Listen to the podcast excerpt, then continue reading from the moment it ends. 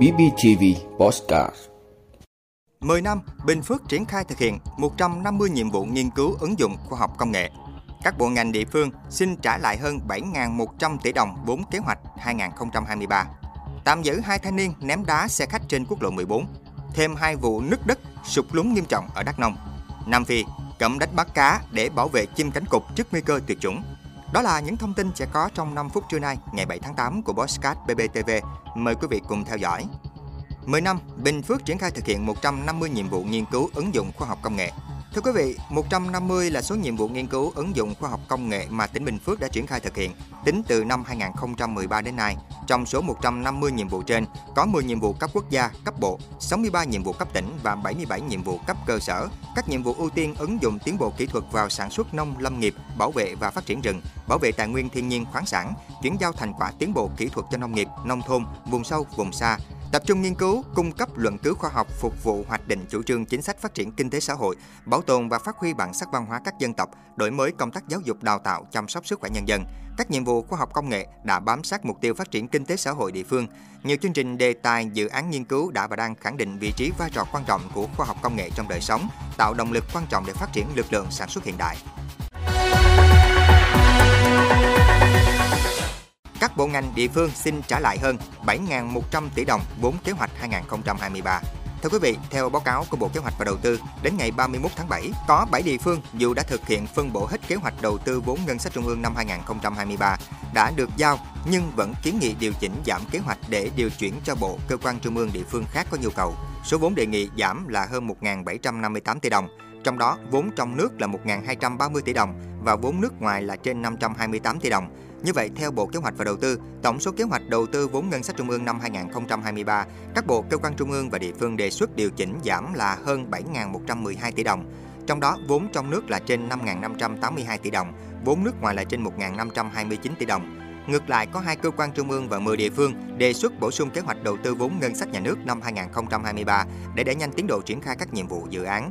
Tổng số vốn đề xuất là hơn 5.093 tỷ đồng, trong đó vốn trong nước là hơn 4.871 tỷ đồng và vốn nước ngoài là hơn 222 tỷ đồng. Như vậy, tình trạng xin trả lại vốn lại tiếp tục, dù từ đầu năm, Thủ tướng Chính phủ đã chỉ đạo không được để tình trạng này xảy ra.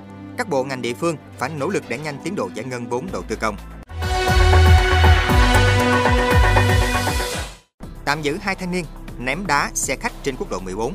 Thưa quý vị, lãnh đạo công an huyện Đắk Nông cho biết đơn vị đã ra quyết định tạm giữ hình sự 2 thanh niên ném đá xe khách trên quốc lộ 14. Theo đó, công an đã tạm giữ Phạm Văn T và Lý Thiên H, tên viết tắt, cùng 18 tuổi, trú tại huyện Đắk Sơn, để điều tra làm rõ về hành vi cố ý làm hư hỏng tài sản, đồng thời tổ chức truy bắt những người liên quan để xử lý theo quy định của pháp luật. Trước đó, vào khoảng 4 giờ 30 phút sáng ngày 5 tháng 8, công an huyện Đắk Sơn nhận được tin báo có một nhóm người dùng đá ném vào xe khách di chuyển trên quốc lộ 14 đoạn qua thôn 11 xã Nam Bình. Đơn vị đã nhanh chóng triển khai lực lượng điều tra, xác minh và truy bắt nhóm đối tượng này. Sau 3 giờ tiếp nhận tin báo, lực lượng công an huyện Đắk Sơn đã bắt giữ Phạm Văn T và Lý Thiên H. Bước đầu, 2 thanh niên khai nhận rạng sáng ngày 5 tháng 8, sau khi đi nhậu và hát karaoke, trên đường về thấy các xe khách chạy trên tuyến quốc lộ 14 làm chói mắt, T và H cùng một số thanh niên khác hiện đang bỏ trốn, rủ nhau nhặt đá ở ven đường và ném vào xe khách đi từ hướng thành phố Hồ Chí Minh về tỉnh Đắk Lắk rồi bỏ chạy. Trên đường bỏ chạy, các thanh niên này tiếp tục dùng đá ném vào các xe khách khác lưu thông trên đường. Hậu quả làm vỡ kính của 6 xe khách dừng nằm, rất may không có thiệt hại về người. Vụ việc đang được cơ quan cảnh sát điều tra công an huyện Đắk Sơn tiếp tục điều tra làm rõ. Thêm 2 vụ nứt đất, sụt lún nghiêm trọng ở Đắk Nông. Thưa quý vị, tại Đắk Nông vừa xảy ra 2 vụ nứt đất, sụt lún nghiêm trọng, tuy không gây thiệt hại về người nhưng sụt lún đã làm hư hỏng một số tài sản của người dân. Vụ đầu tiên được phát hiện tại xã Đắk R'Moan, thành phố Gia Nghĩa. Một người dân phát hiện trên quả đồi khu vực rẫy gần nhà xuất hiện vết nứt lớn kéo dài 30 m, nền đất bị lún sâu khoảng từ 50 đến 60 cm. Xã đã huy động các lực lượng đến hỗ trợ 4 hộ dân di dời tài sản tới khu vực an toàn. Cũng trong sáng ngày 6 tháng 8 tại huyện Đắk Rơ Lấp đã xảy ra vụ sạt lở đất tại khu vực rẫy cà phê ở khối 3, thị trấn Kiến Đức. Tính chung trong những ngày qua, tỉnh Đắk Nông đã di dời hàng chục hộ dân ra khỏi hàng loạt vụ sạt lở nguy hiểm do mưa lớn kéo dài. Hiện đoàn công tác liên ngành trung ương được thành lập bởi Ban Chỉ đạo Quốc gia về phòng chống thiên tai đã tới đánh giá tình hình lũ, ngập lụt và sạt lở tại tỉnh Đắk Nông và Lâm Đồng. Đoàn sẽ kiểm tra thực địa hồ thủy lợi Bon Đắk Nê Tinh, xã Quảng Sơn, huyện Đắk Krông, tỉnh Đắk Nông và hồ chứa nước Đông Thanh, xã Đông Thanh, huyện Lâm Hà, tỉnh Đắk Nông. Đây là 2 công trình thủy lợi bị sụp, nứt và trượt đất nghiêm trọng có nguy cơ gây mất an toàn hồ đập. Ngoài ra, đoàn còn đi kiểm tra một số điểm sạt lở ngập lụt khác. Hiện các vết nứt vẫn tiếp tục xuất hiện tại khu vực thôn Tân Hiệp, xã Đắk R'Moan, thành phố Gia Nghĩa, tỉnh Đắk Nông vừa xảy ra tình trạng bị nứt gãy với chiều sâu có chỗ lên đến từ 60 đến 70 cm, chiều dài khoảng 30 m. Ngoài ra, các vết nứt đã được ghi nhận trước đó đang mở rộng và kéo dài hơn. Nam Phi cấm đánh bắt cá để bảo vệ chim cánh cụt trước nguy cơ tuyệt chủng. Thưa quý vị, chính phủ Nam Phi tuyên bố sẽ áp đặt lệnh cấm đánh bắt cá trong 10 năm ở những khu vực gần các đàn chim cánh cụt nhằm bảo vệ loài động vật này trước nguy cơ tuyệt chủng.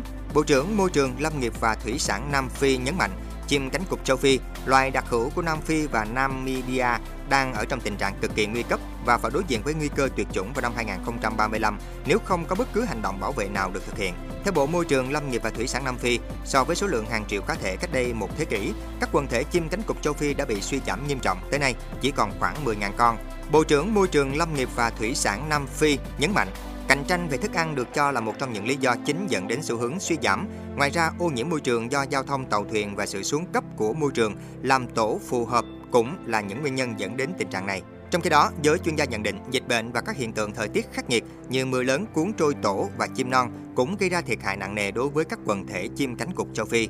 Lệnh cấm đánh bắt cá được ban hành sẽ liên quan đến 6 điểm nóng về chim cánh cụt, trong đó có đảo Robben, nơi đặt nhà tù khét tiếng trong thời kỳ phân biệt chủng tộc ở Nam Phi và đảo chim. Quý vị đã luôn ủng hộ các chương trình của Đài Phát thanh Truyền hình và Báo Bình Phước. Nếu có nhu cầu đăng thông tin quảng cáo ra vặt, quý khách hàng vui lòng liên hệ phòng dịch vụ quảng cáo phát hành số điện thoại 02713 887065. BBTV, vì bạn mỗi ngày.